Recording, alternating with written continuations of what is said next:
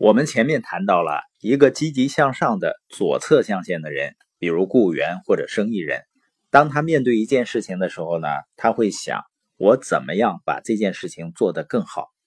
当做得更好以后呢，他又会想我怎么样把这件事情做到最好。所以呢，清奇说，左侧象限聚集着大量的聪明和努力的人，而右象限的人，企业拥有人。他的关注点是拥有一套系统为自己工作，同时呢，面对一件事情，他想的是谁能把这件事情做得更好。所以，我们今天播音的主题呢，就是你要想着和志趣相投的人建立连接，因为事实上是没有人可以单凭自己就成就很大的价值，以前没有过，以后也不会有，因为一个人太少，无法成就价值。所以呢，所有的那些企业拥有人，他们做的最重要的事儿就是连接志趣相投的人，或者换句话说呢，就是去找人。你看，像马云在美国了解了互联网以后，他回到国内第一件事情，不是去研究电脑，不是研究互联网技术，也不是在研究营销，他就是去找很多的人，然后给他们讲互联网的未来价值和远景。小米的创始人雷军也说。他说：“创始人做的最重要的一件事，就是要花足够多的时间去找人，因为小米在创立初期肯定没有现在这么大的规模啊，甚至连产品都没有。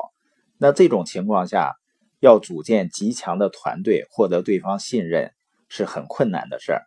所以在最开始创业的半年，雷军每天花百分之七八十的时间去找人，所以当时他每天都亲自跑出去见很多人。”然后向他们介绍自己是什么人，想干什么事儿，拒绝率是非常高的。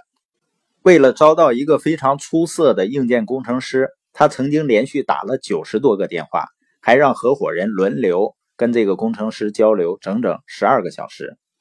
还有，为了招到一个合格的硬件负责人，雷军会见了超过一百名做硬件的人。约翰·麦克斯韦尔也是这样，从他第一次做礼拜。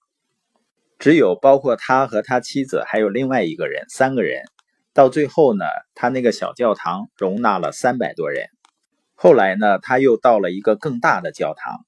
他希望呢，开启一些社会项目来帮助给需要的人们，也强烈的渴望能举办一些领导力会议。那这样的梦想呢，就需要一个更大的团队，所以他就开始跟每一个人分享他的梦想。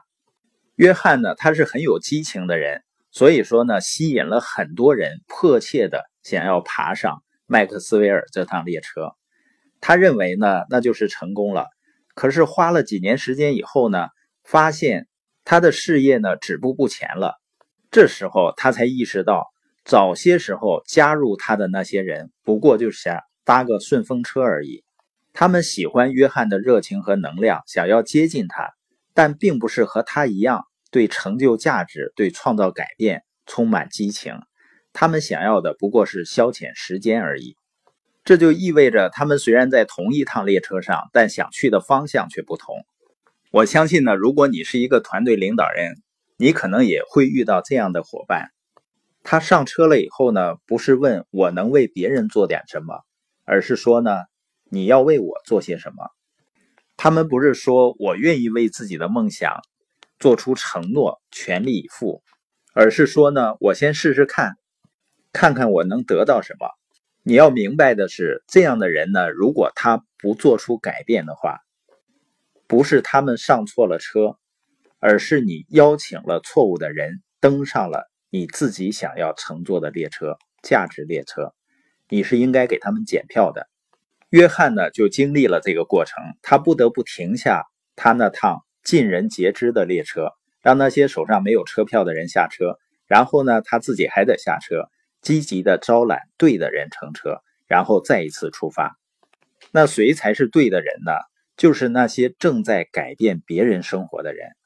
当你的周围都是那些真正想要改变的，他们不仅有渴望，而且愿意去付出努力，不跟自己的梦想讨价还价。